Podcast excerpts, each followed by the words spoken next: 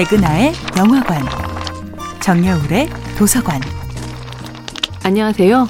여러분들과 쉽고 재미있는 영화 이야기를 나누고 있는 배우 영수소장 백은하입니다. 이번 주에 만나보고 있는 영화는 2019년도 영화 미성년입니다. 기만한 거야. 네가 두 사람을 아니 네 사람을 기만한 거야. 여보, 영화 미성년의 주인공 대원은 딸과 아내 그리고 애인과 그녀의 딸까지 이렇게 네 명의 여자를 철저하게 기만합니다.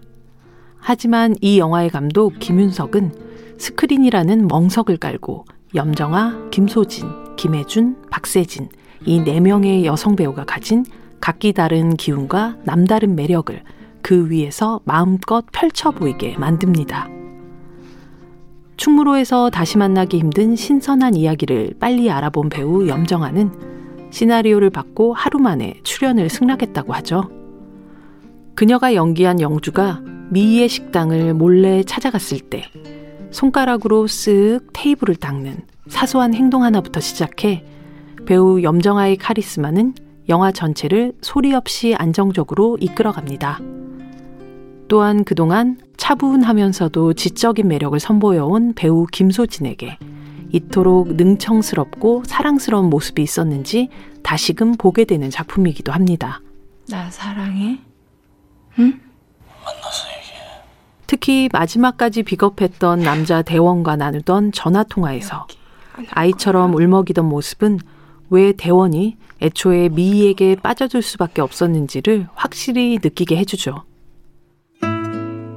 여고생 주리를 연기한 김혜준 배우는 이제는 드라마 킹덤의 중전으로 많이 알려져 있는데요. 그늘없이 건강하고 상식적이고 도리를 아는 아이인 주리는 배우 김혜준의 해맑은 천성과 어우러져 영화의 온도계를 한껏 올려놓습니다.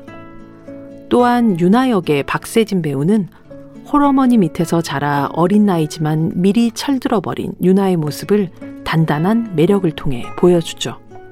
배우 김윤석은 첫 연출작을 준비하며 가치 있는 인격을 가진 사람들의 아름다운 모습을 표현하고 싶었다고 합니다. 그리고 이 모습을 구현하는 데 있어 가장 적합한 포지션에 있는 이들이 여성들이었다고 하죠.